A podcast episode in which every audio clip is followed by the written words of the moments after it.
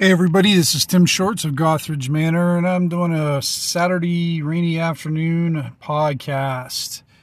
I've got a couple phone calls I'm gonna enter in, but I wanted to uh, dedicate this next episode to Rob C from Down in the Heap podcast because I've been reconnecting with my old anchorites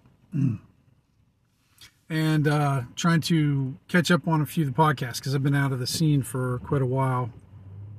And uh, Unfortunately, I wasn't able to leave a message on his podcast because when I looked it up on Anchor, I couldn't find it anywhere. So I don't. So I am uh,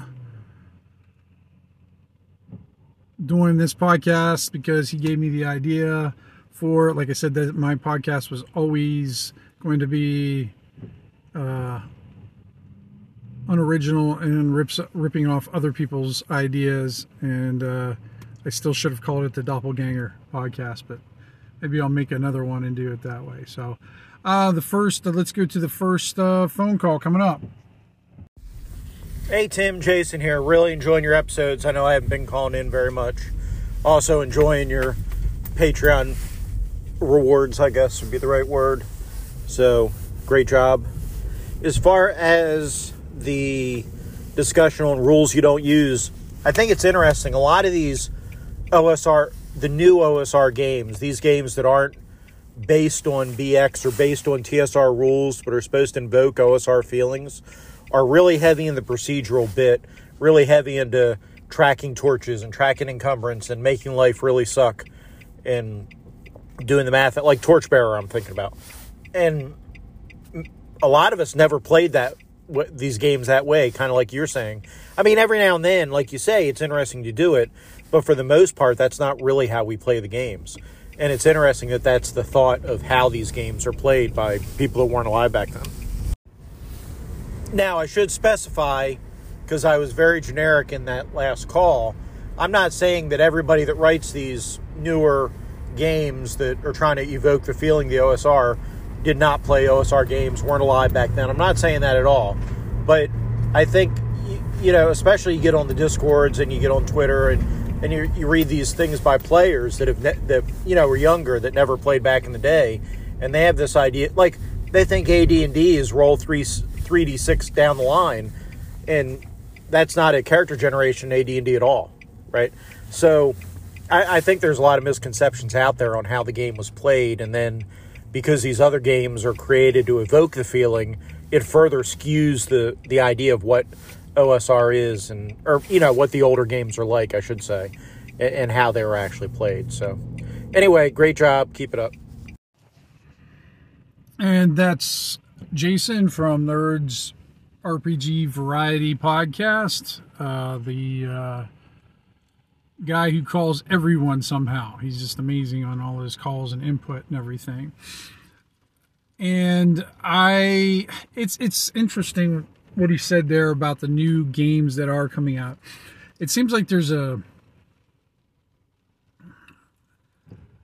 oh, I guess an extremism. I don't know if that's the right word, where the system either doesn't kind of address it at all, you know, keeps it very simple, or they, as Jason puts it, makes life suck for you trying to keep track of everything because you know keeping track of torches and rations and and that can be tedious business depending on what kind of game you're trying to run.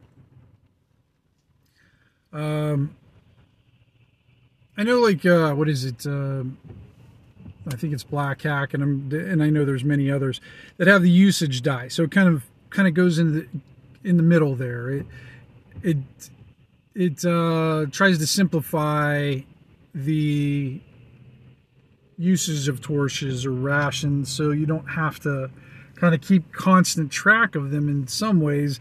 And it's and it comes down to luck and it it, it i think it adds an element of fun that you're that you know you're rolling to make sure that torch is still burning or you know that you have enough food for the trip.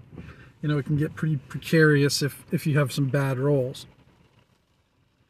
Um and then you have the other side which you know you kind of hand wave through or whatever I guess my thing is, is you know, if you've got experienced adventurers, they're going to have that shit taken care of, and if they can't take care of it, they can hunt and uh,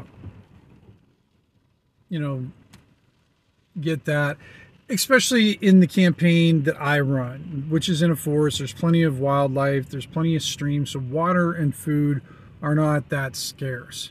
I guess if I was running a um, a tundra or you know a, a desert type campaign, then it, then I guess I could see that becoming a definite component, an element of the game. Um, but I, I, I, that's probably why I have that attitude. Really, is because it is uh, the setting is such a forgiving setting, only in that way. Because oftentimes the players are, or the you know the characters are food, and uh, not the other way around. So. All right, thanks for calling in, Jason. Always appreciate hearing from you. And next call up is from the the enigma himself, Mr. Che Webster. Hey Tim, it's Che. Just wanted to thank you for a couple of recent episodes. I enjoyed the Froggy Moth. I listened to the Froggy Moth. I might not have been one of the majority who didn't, but I did enjoy that. It was great, and uh, thank you for that one. But also thank you for the most recent one when you're talking about things, rules you don't use. Um, I really appreciated you just talking through all that stuff and kind of your re- reasoning and your rash, uh, sort of rationalization. Really, I suppose is great. And um, yeah, just thanks for it. It got me thinking a lot about what I'm doing with my gaming. And you're right, there's sort of depends on the situation. You know whether you want to use, for example, the encumbrance rules. It depends on the, what the game is about, what the focus of the game is. And I, I really appreciated that line of thinking. Um, also got me thinking about magic items, how I use them, how many I have. I'm kind of with you. I tend to have fewer. Um, yeah, so all good stuff. Nice to sort of just have your, your brain scratched and a few ideas thrown out there. I really appreciate it, man. I hope that well. Say hi to Ivy. Game on. Thank you. I appreciate the call in, and Ivy says hello back to you. Um, yeah, it's funny that Che says stuff like that because Che is such a deep thinker on such topics, and I'm pretty, you know, 101, 102 with my thought process. I, I don't seem to deep delve into my process. I don't think that much. Uh, but thank you, Che, for calling in. Always good to hear and that. And I got to catch up on some of your podcasts too because I have, like I said, been kind of out of the loop for months and months, if not almost a year now, for various things. Plus, uh, on a weird side note, like my my old phone was no longer able to uh, be used anymore because I guess it was a 3G phone. I just had a crappy phone that I used uh, because I'm not a big phone person. But because it was so out of date, it would no longer work. So I had to go get a new phone. Well, then it took me a while to um, remember to download pod, my podcast player and and then kind of reload everything. The funny thing is, is I've been having a hard time finding some of the old podcasts that I used to listen to. So hopefully they're somewhere out there to be found. So, all right, now on to the main topic.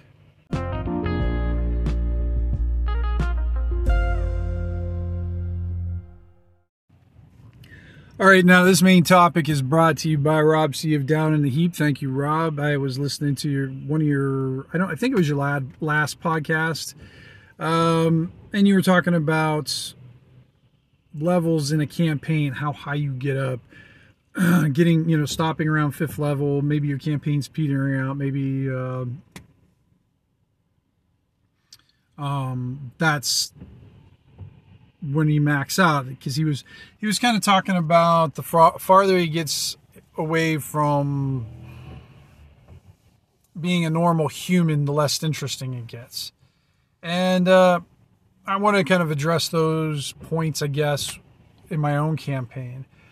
Usually, I start off campaigns first level. I like starting them out as noobs and going through there. Now, my campaign, Comor Forest, is uh, is kind of a hex crawl, unforgiving, deadly kind of thing. I present monsters as they are. So if players come up against the hill giants, then you know it's up to them to determine how they react to it and if they engage it or if they ignore it. Um, and a lot of times, especially in a first level campaign, the the characters, you know, I I, I uh, while I I do populate the um, campaign world with you know monsters uh, regardless of hit dice level there has to be some sort of sense to it I, i'm just not gonna like in the old days when i used to write dungeons there might be you know you, i drop a i don't know a, a dungeon on graph paper and it'd be filled with a bunch of 10 by 10 or 20 by 20 rooms. And the first room would have like you know seven blink dogs and the next room would have uh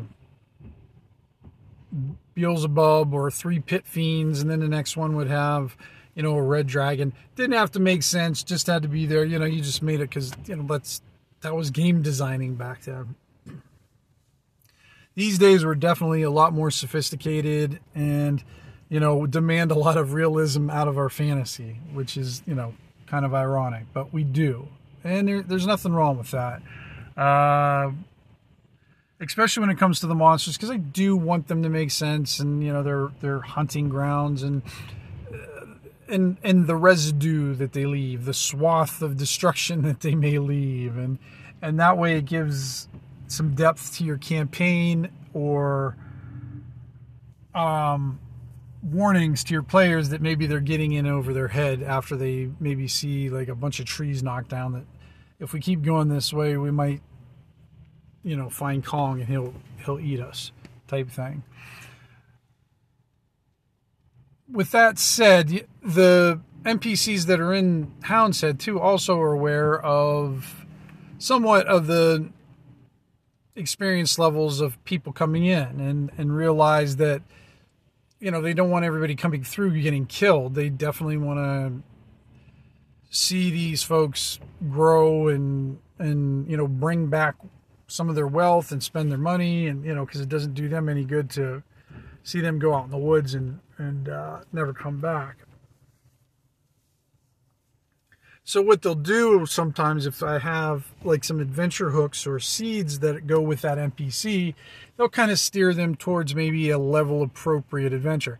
That doesn't mean that along along the way that they won't encounter something that definitely isn't level appropriate because wandering encounters in the in in my campaign tend to get get nasty. So uh, that's why a lot of times they're not camping in in the forest. They're kind of doing a lot of uh, we go in, we get out. You know, we're not we're not messing around. So anyway, so the NPCs will steer them towards more level appropriate kind of adventures, and they'll go from there. Maybe do some skeleton hunting or do do a little bit of you know grave robbing and stuff like that from the barrows that are you know litter the the Comor forest uh, and then kind of go from there. Now, I use OSE, and OSE has, and it's not just OSE, it's just the way it, you know used to be, but they have a plateau leveling system. So your fighter basically only gets hit points when he levels. Nothing improves until he hits fourth level. His base to attack does not improve. His saves don't improve. His, uh, you know, anything nothing improves except his hit points until it's fourth level, and a lot of them are like that. But I mean, like with with clerics, thieves, and magic users, they're gaining levels or they're gaining some sort of points, or they're gaining spells, not levels. They're gaining spells, and thieves are gaining um, uh, increasing their their skill levels. So at least they're seeing a little bump in their ability to do things. Where someone like a fighter, they they don't get shit. You know, it, you know, it, they get a nice bump on the to hit base, but that doesn't happen until fourth level. So when you finally are able to grind out like a to second or third level, you know, you, it's the reward is pretty wah wah. And I've always wanted to, and I and I don't want to say rewrite, but adjust that part of OSE. I want to have a little bit more of a because I think if I think at fourth level, like the fighters get plus three to hit. Well, why don't you just have them go up plus one, plus one, plus one for each each level that they go up, or something a little bit smoother instead of a big jump? that doesn't make any sense to me, you know. And and like I said, I'm not I'm not uh, uh, whipping OSE or anything because that's the way it was. I mean, that's the way basic was and is and and whatnot. And making it kind of a smoother transition into levels makes more sense. Now this this is only going for OSE. I don't know and in basic, you know, I'm not sure what Rob played and everything. So going up in levels really is not a reward in a lot of ways. I mean, other than you can maybe take another hit, and that's if you're lucky and you know you roll high on your hit points because you know imagine you you grind away and you finally go up one level and you roll a one on your hit points as a fighter and you're just like well that was worth it you know? Um, but what i do when i give out experience levels because i know my players are always on the verge of death any you know any encounter that they have any of them could die uh, last session, uh, Matt Jackson's Ranger bit it. She got too close to one of the hill giants, got hit by a boulder, you know, fastball to the chest, and she was done. She assumed room temperature. Uh, so I didn't even know that she died until uh, after the fight or whatever. Anyways, uh, yeah, that could happen at any moment. So I want my players to also kind of go up levels. I guess in a fast track. I, I, I can't remember if it's. Uh, I think it was Pathfinder that had like three track things where you could do like a slow track and awarding XP, a standard track, and then a fast track on how you give XP and I can't remember. I, for some reason, I'm thinking that was Pathfinder, and I always do the fast track with my players. Um, so when I get so say they kill a hill giant, and I for some reason I think I remember it's like 250 experience points or 750. I can't remember exactly. I don't have them divvy it up between all of them. So if they kill four hill giants, I don't have them divided up, and that's how many XP each person gets. I just add the thing up so if, if they get 2,000 experience points for that encounter, each character gets 2,000 experience points. It's very generous. I know, in a lot of ways. But, like I said, in my campaign, I, I roll everything out in the open. So there's really no forgiveness in it. So if you get hit, I don't I can't fudge my dice. I don't fudge the the the damage. So what you see is what you get and hopefully you had fun by the time your character died. um I think we've had I've had two well Matt's my first PC death in there. And then we've had Rob sacrificed his guy for the good of the cause and everything. Um, so, in some ways, there was two PC deaths. Um, but using that fast track, that allows the players to kind of go up in level and become more significant. Now, see, now I know Rob said something about getting away more from being a normal human or you know and i get that i get that philosophy about it but i also i, I guess what I, I i don't like about some gms and i'm talking about joe here in particular is when they get up a higher level they start taking things away from the players even though at that level they should have that ability to do that. And this happened in a lot of the AD&D modules back in the day that I've talked about. That you know you'll you'll reach you know a level where you can do this and this and that but then the adventure will read well you're unable to do this or this or this during the, the, this adventure. And you know other than it's a fu statement more than you know any real reason why they can't. And to me i want the players to be able to use their toys if they can teleport or fly. Fantastic. That's cool.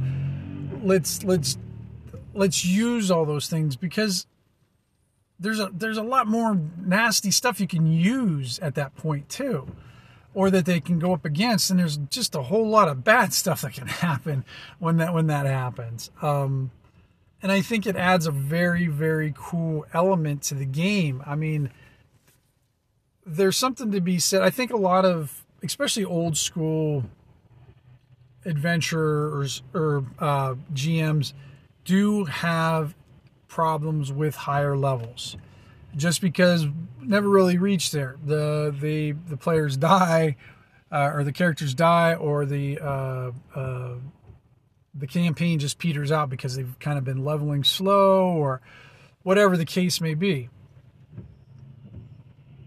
Where I try to fast track so they can do that stuff, so they can start playing with those fancy toys that they get at higher level. That being said, I have my characters usually, and, it depends on the campaign.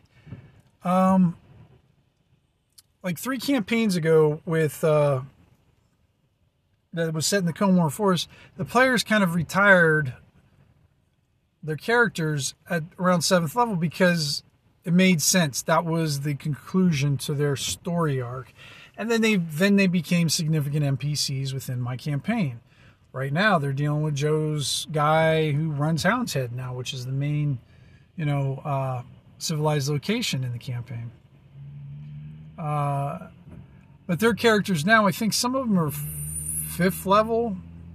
I started them off a little higher level this time because this time Joe's character, this is his third leg of campaign in the Comoor Forest campaign that he's had. So he, started off a little higher. So I kind of started off everybody at third level, which I didn't mind and everything. Now everybody's about fifth level, I think, uh, or pretty darn close to it. The Druid, oh my God, the Druid got to use Call Lightning, and man, did that put on a show. And that's the stuff I really like. I mean, the player character or the the the the, the guy who ran ran uh, his Druid was just like happy as shit because he got to use his call lightning. And it was funny because one of the prerequisites of that uh, spell is that it has to have storm clouds. Well, I didn't really have a weather chart and I wasn't going to do it. And I, so I had him roll a d6. I said, well, if you roll, uh, I think I said a one on a d6, you got storm clouds. Damn enough, he rolled a one and then he just started calling. Light. And I think it lasts for like he gets to cast a lightning bolt. I can't remember what it was, but it was a lot. And it was he was raining down the lightning and he was just like barbecuing every freaking buddy that he was hitting. And it was a blast watching him and the characters and like, you know, trying to get the hell out of the druid's way so they weren't in in the the range of his next uh what we call a barbecue bolt. Uh yeah, it was a lot of fun and I like seeing the players doing that and Rob made uh, one point where he said he doesn't he doesn't like the point where a character goes in and he's fighting 10 orcs and it's no big deal to the character. I want the characters to have that moment where they where they can wade in to a group of orcs and just start mowing them down. They, you know, and and just kind of just not have a worry in the world. Now that doesn't mean he won't, they won't get beat up or something bad else might happen, but having that moment of I'm a complete badass, you know, I want my players to have that because it's fun. I know as a when I'm a player and I get to have those moments, oh man, I just I just love it. I love having those moments of badassery because I roll so many ones. I'm usually the buffoon. So it's it's fun to once in a while be on the other side of that. Uh, I just I would like to see more of our old school GMs not I, I don't want to say afraid, but I'm gonna say afraid of those higher levels. It's okay. It's almost like the same from running um, and I don't know if this is a good analogy, but like if you're running a dungeon, everything is kind of, you know, contained. Everything in this world is contained in this 10 by 10 room with this secret door on one end of the room, a door on the other end of the room, and some sort of furnishings or some, you know, maybe there's a dead orc mold, you know, mildewing in the corner. And that's the world. It's easy to manage. It's easy to uh,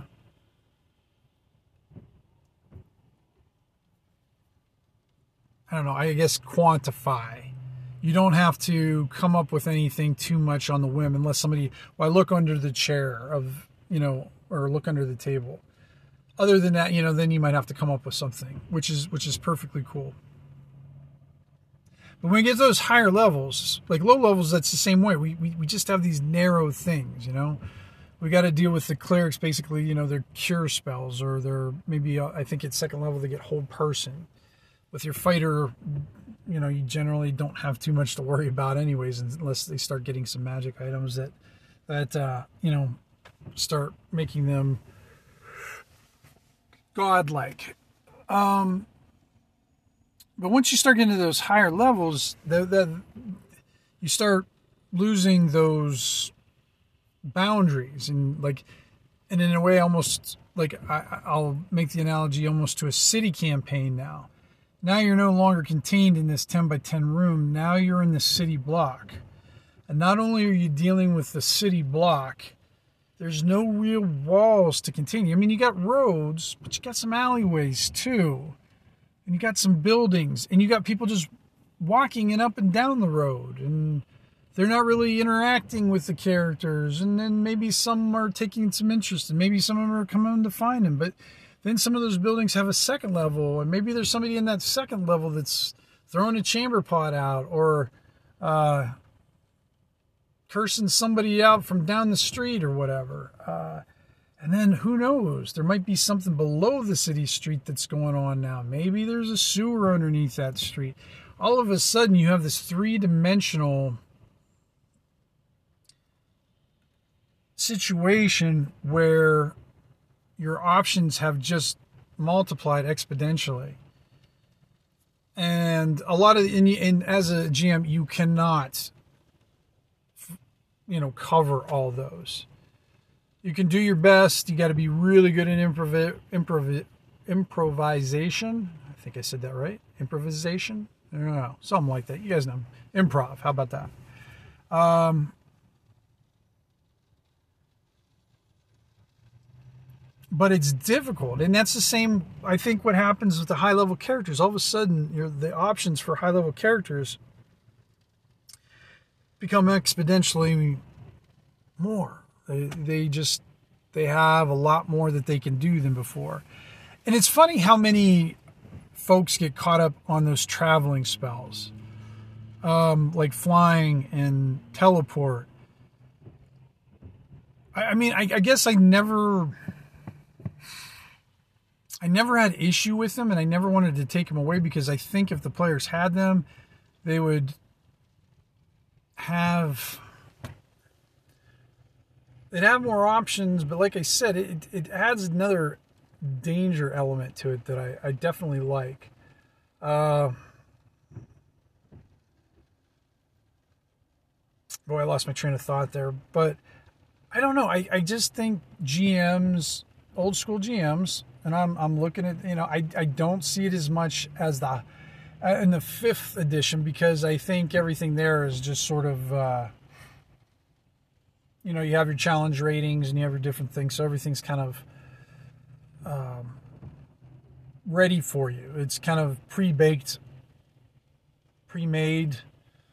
Uh, for a GM ahead of time, and then plus a lot of their gaming books are set up to go from first to 20th level or somewhere along those lines. Not saying that's a good thing at all, but I think it makes the GMs in like a fifth edition a lot less timid about uh, approaching these high level campaigns. And I'd like to see more old, I guess that's what I'm trying to say in a long winded way is I'd like to see more old school GMs not be afraid of high level campaigns and not to restrict them because I think they can be a lot of fun. And I think it's a lot of fun to allow characters to become badasses and and rule the land and to wade into a, a horde of skeletons and just you know rack their bones up like a you know um, like it was nothing you know? I, I, think that's a blast being able to have that kind of power because you're going to remember when you were first level and you went up to a skeleton and you're just sort of like you know if that skeleton hits me you know i got a 50-50 chance of dropping so yeah, but I want to thank Rob C again for the uh, topic. As always, enjoy his can uh, his uh, podcast down in a heap. Hope you guys listen to it. I know I got to get back and listen to some old um, old episodes because there was another topic on there he brought up that I want to I want to talk about. So, all right, guys, I appreciate it. Thanks for listening, man. It's long. I know it's a long episode. Appreciate you listening. Hope all is well.